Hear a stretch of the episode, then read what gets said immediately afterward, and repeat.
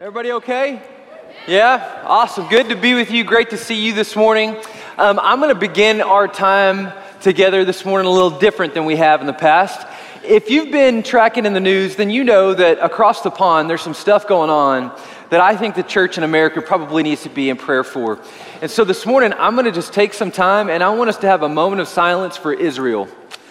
And, and I want us to go to the Lord and ask for peace in the land and ask Him to do something special there, okay? So if you would, let's just have a moment of silence. If you would go to the Lord, I'll, I'll conclude us here in just a second, okay?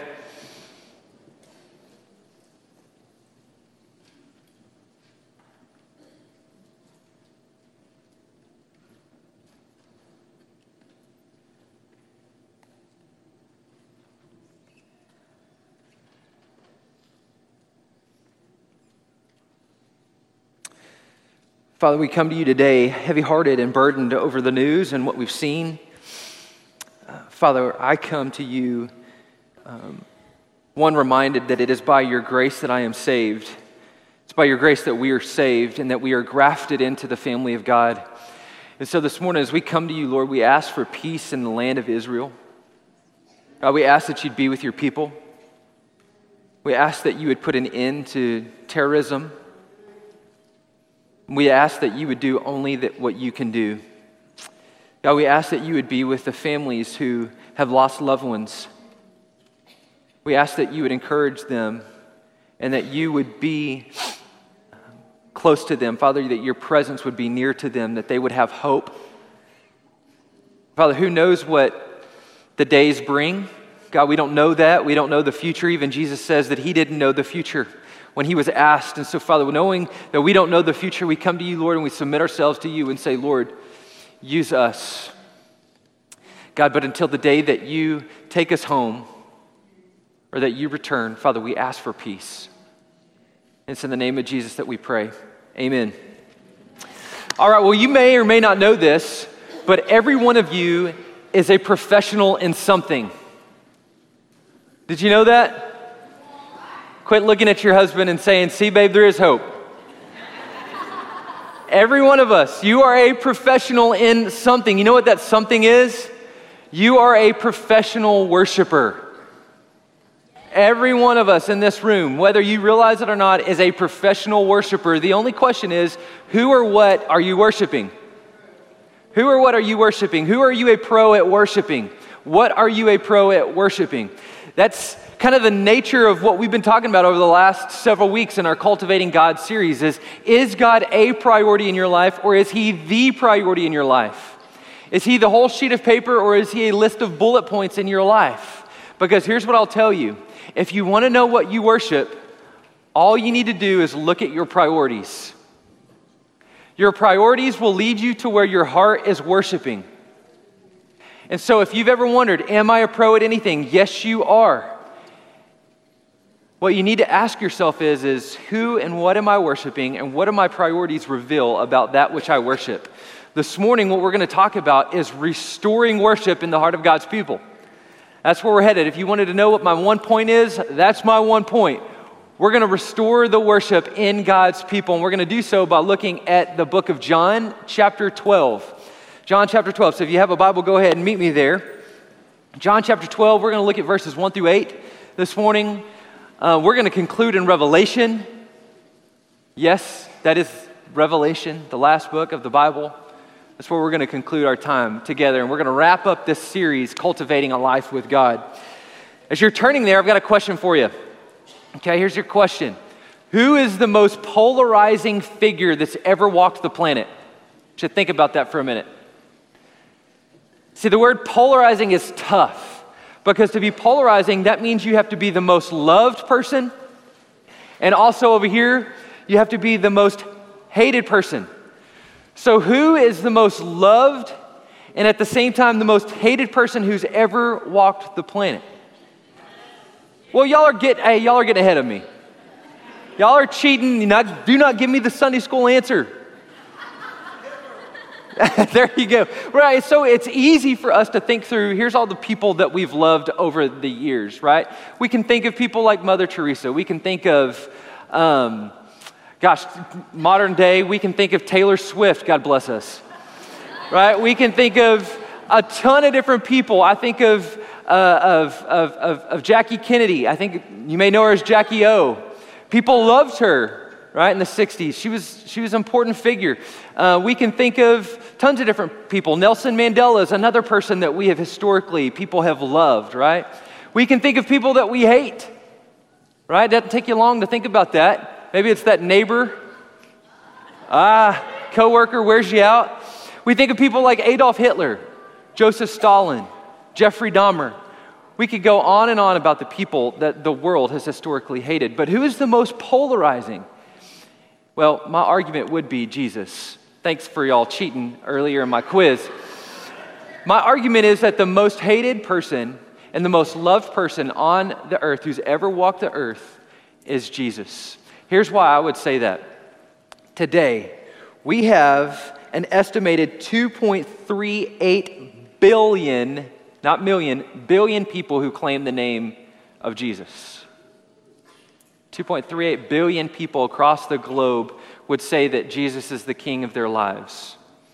That means that we've got, in a world of eight, close to 8 billion people, You've got 2.38 who would say Jesus is king. You'd have close to 6 billion people who've either never heard the name of Jesus, who are indifferent to the name of Jesus, or who we could say hate the name of Jesus. He's an incredibly polarizing figure, right? In his day, Jesus created more followers than anyone who has ever lived. These same followers praised him as he rode into Jerusalem, and not many days later were yelling, Crucify him, crucify him, crucifying. Polarizing figure. In this particular context of the book of John, Jesus in chapter 11 has just raised Lazarus from the dead. Right? That's not something that just anybody can do. Right? Jesus has just received word that his close friend Lazarus has, has, has passed away. So Jesus comes to Bethany he walks up to the tomb where Lazarus has been laying dead for four days, and he orders that the tomb, the, the stone on the tomb be rolled, rolled back. He calls out, Lazarus, come out, and what does he do? He comes out. Crazy. The text says that there were many people who were gathered there that day. In fact, in chapter 45 of chapter 11, or verse 45 of chapter 11, here's what the text says. It says, Many of the Jews, therefore, who had come with Mary, who had seen what he did. He, they saw him raise the dead. Many of them believed in him. But some of them went to the Pharisees and told them what Jesus had done. Here's Jesus doing this amazing miracle, something that no one had ever seen before. And the text says that many believed. But what you don't see there is that while many believed, there were many who didn't. And those that didn't ran to the Pharisees and told them what they had heard. Now, for fear of, of losing power and authority, what did the Pharisees do? They began plotting to kill Jesus. Polarizing figure, most loved and most hated person that's ever walked the planet. Now, as we turn to John chapter 12, we also see another unique thing. Not only is Jesus the most polarizing figure outside of his disciples, outside of his followers, but we also see that Jesus is the most polarizing figure within his disciples as well. In fact, you can pick up with me in verse 1 of chapter 12. The text says, Six days before the Passover, Jesus therefore came to Bethany, where Lazarus was, whom Jesus had raised from the dead. So he's returning, he had, he had raised Lazarus from the dead, he's returning back. And so they gave a dinner for him there. Martha served. Martha, she's still serving. Did you get that? It's funny. And Lazarus was one of those reclining with him at the table. Mary therefore took a pound of expensive ointment and made pure nard, and anointed the feet of Jesus and wiped his feet with her hair. And the house was filled with perfume. In this scene, this is a beautiful example of one who deeply loves Jesus and prioritizes him above everything else in her life. Mary sitting there at the feet of Jesus humbling herself, anointing Jesus' feet with oil, and begins to wipe his feet, clean his feet with her hair. Now, for us sitting in our day and time, we're probably like, that's pretty weird. Like, I, I, I have never, ever experienced anybody washing somebody's feet with their hair. And I think if I did, I'd probably go, man, that's a little different. That's a little different. But in their day and time, that was a sign of love, admiration, and worship. Mary is sitting at the one and whom had entered into her world, turned it upside down, transformed her from the inside out, and now she is sitting at his feet and doing and worshiping him. Worshiping in response to what he had done in her life. Now, not only that, but here's the other thing. Notice what she's washing his feet with. We're going to learn here in just a minute that it was a costly ointment, a perfume. In fact, what we'll learn in the text is that it cost 300 denarii to, to pay for this perfume or this ointment. 300 denarii. Do you know what a denarii is? It's a day's wage. So if you might think about it this way, she just spent an annual salary to cover and to clean the feet of Jesus. I can think of no better way to say, Jesus, you are not a priority in my life. You are the priority in my life. And my life and the way I live it is a response to what you have done in and through me. Right? This is the same Mary whose story would lead her just a few days later to another empty tomb. Weeping outside of Jesus' tomb, she would cry out, Where have they taken my Lord? What have they done with my King? Again, Mary's life demonstrates what a life looks like when Jesus is the priority and not a priority. So that's one example in the life of the disciples and the kind of the, the group of followers that are following Jesus. Here's a second example. On the contrary, we see another end of the story in verse 4. Look there at verse 4. John tells us while Mary's worshiping, here's what Judas is doing. But Judas Iscariot, one of the disciples who was about to betray him, said, Well, why in the world is this anointment not sold for 300 denarii and given to the poor? Judas makes a good point here. He says, Why in the world are we okay with this woman wasting 300 denarii, an entire year annual salary, to wash his feet? Are we okay with that? That's what that's what Judas is thinking here. That's what he's asking. Well, John answers the question in verse 6. He helps us see the heart of Judas. He says that Judas said this not because he cared about the poor, but because he was a thief. And having charge of the money bag, he used to help himself to what was put in it. You know, it's interesting because here's the here's kind of the picture of hate. Right? Mary gives us this beautiful picture of love, what it means to love and adore Jesus. Whereas Judas here is giving us a glimpse into what it really truly means to hate somebody. While, while Judas is described as one of Jesus' disciples, his life demonstrates something far from it. He criticized how one of, how one of Jesus' followers worshiped him. I know nobody in the room would ever do that. He exploited his position among the disciples to rob the ministry for himself. Some would say, I think I would agree with this, that to exploit another human being for self gain is the definition of hate. To exploit somebody for your own gain is the definition of hate. And here Judas is demonstrating this very truth before our eyes. He followed Jesus not for what not for what Jesus could gain, but for what he could gain. Not for what he could give, but what he could get out of it. Sadly, Judas was one of the first in the group to follow Jesus. And as they followed Jesus, he witnessed his teachings and his miracles. Like Mary, he experienced Jesus calling Lazarus out of the tomb, and yet they have very differing responses. For Mary, it was adoration and worship. Jesus, you're worthy of all that I have and all that I am.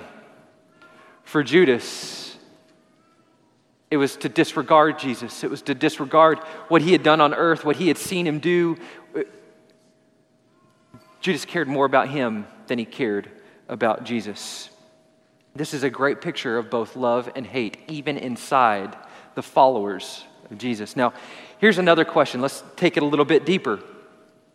What's worse than hating somebody? Think about that. Just think about it. Rhetorical question. What's worse than hating someone? Well, I did a little research and I found a survey. They asked a very similar question. They, the survey asked two Americans, What's worse? What's the one thing that's worse than hating somebody? You know what the answer was? Being indifferent towards them. What's the one thing that's worse than hating something? Hating somebody? It's being indifferent. And here's what's crazy Jesus would agree. In Revelation chapter 3, verse 15, here's what Jesus says to the church in Laodicea. He writes this in verse 15. He says, I know your works. I know everything that's going on in the church. I see you. I know you. I've seen it all. He says, I know your works. You are neither cold nor hot. He said, I wish that you were either cold or hot, but because you are lukewarm and neither cold nor hot, I will spit you out of my mouth.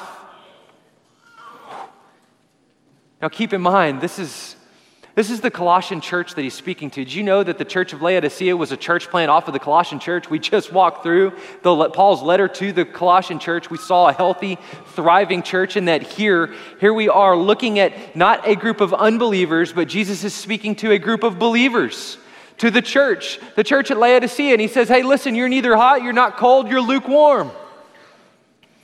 He says, like a lukewarm cup of coffee, I will spit it out of my mouth.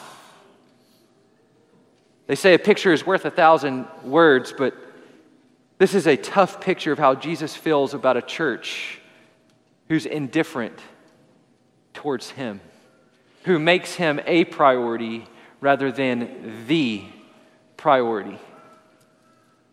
Wow. And get this, he, di- he diagnoses the problem in verse 7, Revelation chapter 3, verse 7. Here's what he says for you say, I am rich. I have prospered and I need nothing, not realizing that you are wretched, pitiable, poor, blind, and naked. He says, I counsel you to buy food or to buy from me gold refined by fire, so that you may be rich, and white garments, that you may clothe yourself, and the shame of your nakedness may not be seen. And I have given you salve to anoint your eyes, so that you may see. In other words, what Jesus says is that our lukewarmness, the problem of our lukewarmness is really our pride.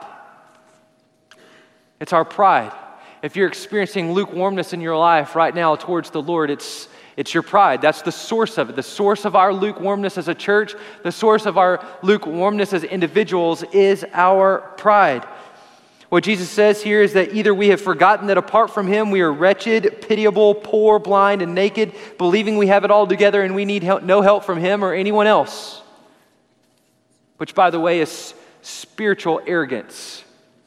Jesus Himself said that apart from me you can do nothing. Not something, nothing. There's nothing that you can do apart from me. That's what Jesus says, not me. That's what Jesus says. For us to believe that we offer any spiritual value on this earth apart from Him is spiritual arrogance. It's to forget that we are wretched, pitiable, poor, blind, and naked. So we're either forgotten what He has done for us in Christ and that we desperately need Him, or we have forgotten that He is the one who offers us a place at His table, who covers our shame, who opens our eyes and comforts us with His grace. For many of us in the room, this is the other side of pride that we don't often talk about. Typically, we talk about pride, we are talking about arrogance. Well, there's another side of that coin, and that's self pity. It's to forget that God has welcomed you, a wretched sinner, to his table, who's covered, his, covered your shame with the, the blood of his son, that has covered your shame with his righteousness and for us to continue in our disappointment and in our misery is the definition of spiritual self pity, which again is the other side of that pride coin that we don't talk about very often. There's two sides of pride there's the arrogance, and then there's the self pity, the self loathing. By the way, both of them are a more concern with self than others, certainly God. So he diagnoses the problem of our lukewarmness. He says, if you want to know the problem, it's our pride. It's our pride. Either we have forgotten our desperate need for Jesus or we have forgotten his goodness and grace towards us. Now, let's just kind of bring this into our neighborhood a little bit here, okay? Let's welcome this into our home. I've said this time and time again, and I'm going to continue until it changes because this is so important. But the Christian church is not dying today because of people who hate the church or who, who picket the church. If, and this is a big if, if the Christian church is dying or in decline, it's because God's people are lukewarm. That's the reason. That's the reason. If you want to know what, what the problem with the church today is, Jesus hits the nail on the head right here in Revelation 3. It's that the church is lukewarm. We're indifferent. We're indifferent to God because we have all these other priorities. And maybe He makes the list. But at the end of the day, He is not the priority. And because He is not the priority, we take all of our other priorities and we place it over Him. And here's what I know, right? If He is not the priority, He's not a priority. Follow me here right? If I don't give God my first and best in the mornings, guess what happens? I very rarely, if ever, give Him anything at all. If I don't write my first check to Him, I'm gonna pay all my other stuff and then I'm gonna give Him what's left over. And you all know what's true. There's never anything left over because we'll spend it, right? I'll give everybody else all of my time and my energy thinking, oh, well, God will always be there. And that's true. But I want you to hear what Jesus says here. For those who are lukewarm, I will out of my mouth. That's a condemnation on our church. It's a condemnation on our church. You know, this morning we just had 12 families stand up here. 12 families who stood up here to say, Hey, I am going to I'm going to make a concerted effort to pray my son, to pray my daughter into the kingdom, that they may know and follow Jesus all the days of their life. Which, by the way, parents, you're not off the hook. If they're going to do it, then you've got to do it. You can't expect your kid to come to know and follow Jesus if you're not showing them what that looks like. You can't expect them to prioritize the Lord and make him the priority of their life if, he, if he's not the priority of your life. It won't happen. We will send these kids off to college and we will go, why in the world don't they go to church? Because you didn't go to church. Right? Why don't they prioritize the, prioritize the Lord? Because you didn't prioritize the Lord. Don't punt that on the culture. It's not secular universities that are causing the problem in our kids, it's our homes. I will die. I will die. I will fight. I will die on my sword for that. Until we become serious about raising our kids to know and follow Jesus, it ain't gonna happen. And nobody else is gonna do it for you. As a church, these are our kids. They're not just the people who stood up here, they're not just their kids, they're our kids. I was just reading an article this morning at way too early in the morning talking about how the church is a family. It's a family, y'all. Paul says that this is how we ought to obey in the household of God. Right? There's a relational part of that. Right? We don't just come here to sing a few songs and to hear some guy yell at you. Right? Like, that's not what we're here to do. We're here to pour into each other. We're here to take these kids and say, I'm going to be serious about loving these families praying for them, coming alongside of them, saying, hey, you got this, you can do this. And nobody in this room can say that you don't have anything to offer. Nobody in this room can say, well, I don't have time for that. Then, my goodness, what do you have time for? I mean, seriously, y'all. Seriously. The Lord has a high calling on our church, and it isn't going to be lukewarm. Right? I don't care if we build a building or not. We ain't going to walk into a new building lukewarm. We're going to walk in on fire with our hearts restored in worship. Because it doesn't matter if we're in a tent, if we're in this building or in that building, or if we're on the street. If, we don't, if we're not on fire for the Lord. And so, my heart for you, I think what, what Paul's heart for you and what Jesus' heart for us is that we would, we would recognize that this is the household of God and nobody else is going to take care of it but us. Are we going to expect them out there to do that? Are we going to expect the people outside these walls to raise money for the future? Are we going to expect those people out there to pour into our kids? Here's what I'll tell you if you don't disciple them, somebody else is going to. And so, why in the world would we not take that seriously? Why in the world would we not get fired up about that? We've got an army of people that we just showed you. There's an army of people who are called to push back the darkness and to usher in light. That's what our calling is. We're going to push back the darkness, we're going to usher in light. And we don't do that by sitting on the sidelines. We got to get in the fight. Yeah, we got to get in the fight. Okay, I'm going to get off my soapbox. Listen, hear me very clearly this morning. You got to hear this. This is so important. Jesus divides our priorities, He's going to divide them. And it's His grace to do so. In John chapter 10, or I'm sorry, Matthew chapter 10, verses 37 to 38, here's what Jesus says He says, Whoever loves father or mother more than me is not worthy of me. Hear that. Whoever loves father or mother more than me is not worthy of me. And whoever loves son or daughter more than me is not worthy of me. And whoever does not take his cross and follow me is not worthy of me. Don't be mad at me, be mad at him. He splits our priorities. He splits them. He says more than anything else in this earth, on this earth, even the good things of your mother and your father and your son and your daughter, which are amazing, great things. If those are the priority in your life, if, if that's the priority, what are you going to do when you lose them? What are you going to do when they don't get the scholarship? What are you going to do when they break your heart and they're going to break your heart? What Jesus is saying here is that He has to be the priority in your life.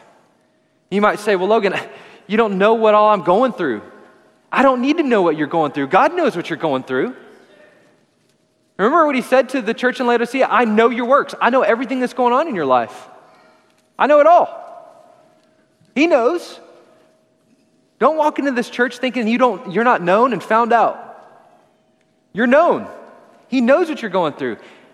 You may say, well, golly, Logan, if you only knew how much debt I have. If you, but the time, golly, Logan, I don't have time. I'm a professional taxi driver, dropping all these kids off, doing all this stuff, right? I get that, but so does he. Well, Logan, I don't have anything to offer. I mean, what, what, what do I have to offer the next generation? What do I have to offer people? You have a ton to offer. Do you have life in your, you have breath in your lungs? If you're in Christ, you've been given by His Spirit, you've been given Him a gift, not for yourself to hoard for yourself, but to give to people. You were created for such a time as this, for the people in this room. You weren't created just to continue walking purposely, purposeless throughout the world or throughout the earth, throughout your day. He's created you for a purpose. And so for you who go, man, I, I don't have anything to give, I don't have time, I don't, I don't have any. Look, here's what I'm to tell you. Like, I love you. Stop. Like, stop it. Like, nobody else is going to come into your life and prioritize Jesus for you. But you got to start somewhere. You got to start somewhere. And you know what? Going from zero to something is the hardest part. But God is not satisfied with half hearted worship. He's not satisfied with that. He wants all of it, He wants your whole heart. And He is not going to rest until He has all of it. That's why He says in verse 19, He says, Those whom I love, Those whom I love, I reprove and I discipline. Notice that before it's reprove and discipline, he establishes his love. That's because his discipline and his reprove in your life is predicated on his love for you. It always comes first. His love always comes before he commands you to do anything. There's no other system on this earth that offers you that. Who says, I love you. So I discipline you and I reprove you. And our response then is to repent and to be zealous, Jesus says. He says, So be zealous and repent. Come to me, repent of your false worship, and find me to be enough in your life, and let me set your worship on fire. I love this verse in verse 20. He says, Behold, I stand at the door and I knock. If anyone hears my voice and opens the door, I will come into him and eat with him, and he with me. Listen, this is a beautiful verse, and we have taken it to mean something in evangelism which is not wrong, but it's out of context. It's out of context. This is not an evangelistic verse. It can be used that way, but that's not the context of it. The context is to believers. It's to believers. It's to you and me who are lukewarm. He says, I stand at the door and I'm knocking. I'm saying, hey, I'm out here. Here I am. Just listen to me. Open the door, and I will come in and I will dine with you.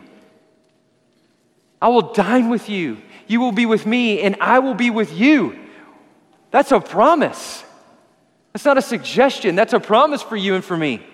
That if we open the door, and I'm pleading with you, open the door and say, God, come into my life, restore my worship, Dine with me. Allow me to dine with you for all of eternity and let my heart be satisfied in you. That's the offer for you and for me this morning. Is to dine with him, to enjoy him, to fellowship with him and to make him the priority of our lives because listen, when you do when you make him the priority of your life, he will change everything. He will reorder the priorities in your life and you will never look back. You will never look back ever. You will never look back and go, man, that was awesome. I want to go back to that miserable place.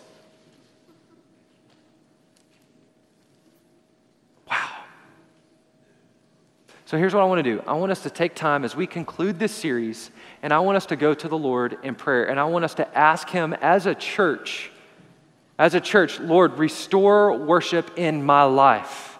Set me on fire. Don't let me go another moment. Don't let me go another day of being lukewarm. But let me, be, let me com- fully commit my life to you, fully commit my heart to you, and put my yes on the table and watch what he does with it.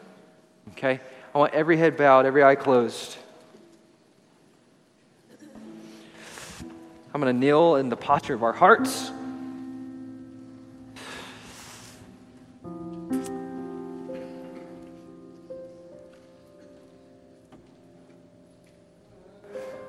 Well, Father, we come to you today, God, eager to respond to your word, eager to respond to what we've seen and experienced in worship this morning, Lord. Thank you. Thank you for who you are and what you have done in the hearts and minds of our church, that you continue to add to our number day by day, and you're adding more and more people reminding of us that there is a future and that there's a hope. But God, what hope is there if we move forward lukewarm? Oh, Father, would you enter into our hearts this morning? Would you enter into our hearts? Would you call us to repentance? To confess areas in our heart and our mind where we've been lukewarm, where you've just been a bullet point, you have not been a sheet of paper. God, I pray that in the stillness and the silence of this moment, God, that you would restore our worship to you, that we'd be fired up that we'd be excited. God, that we would come early, stay late, and sing loud every day of our lives. Reminded of all of the people who gathered at stadiums all day yesterday to worship, to scream, to yell, to shout for their team. God, let that be us that we'd be so excited to show up to worship, Lord, that we would come early, we would stay late, we would sing loud of your worship, of your praise. God, that wouldn't be just something that we do, but God, it would be true and genuine worship, that you would be the priority. God, that we would be eager to meet with you in the mornings or at night or throughout the day. That we'd be eager to hear from you, to be transformed by your power.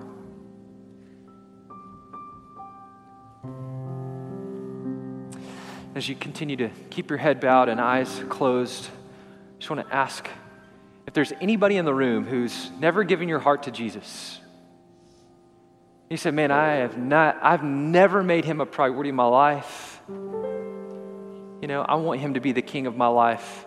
Listen, if that's you and this morning, would you just throw up a hand? I want to see you because I want to pray for you and ask God to bless you. If you're in this room, just give me a hand. Let me see you. All right, I see you. I see you.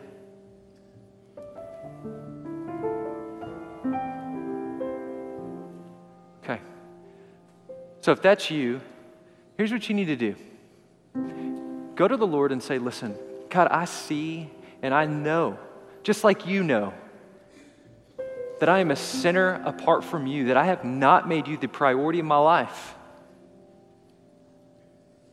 Forgive me. Thank you for sending Jesus to live the life that I should have lived, died the death that I deserved, and was raised to life so that I could have new life and that you would be the priority in my life. And then thank Him Thank Him for calling you home. The church is a family. This morning, I want you to hear the church is a family where He is king, nobody else. He is the only king in our life, He is the priority. If you've struggled with that, of teetering and tottering back and forth on that, I just want you to Confess that to the Lord. Say, Lord, I'm so sorry for making you a priority. You need to be the priority. Would you restore my worship this morning? Trusting that as you do so, as you open that door, He will come in and He will dine with you this morning for all of eternity. Again, Father, we come to you. We thank you for your grace. Lord, thank you for how you love us. Thank you for your kindness and your goodness to us. God, that while we were sinners, Christ died for us, not at our best, but at our worst. And he reconciled us to you so that now we can be seen not as we are, but as Christ sees us clean, forgiven, chosen, beloved, a child of the King. Father, we love you. It's in the name of Jesus we pray. Amen.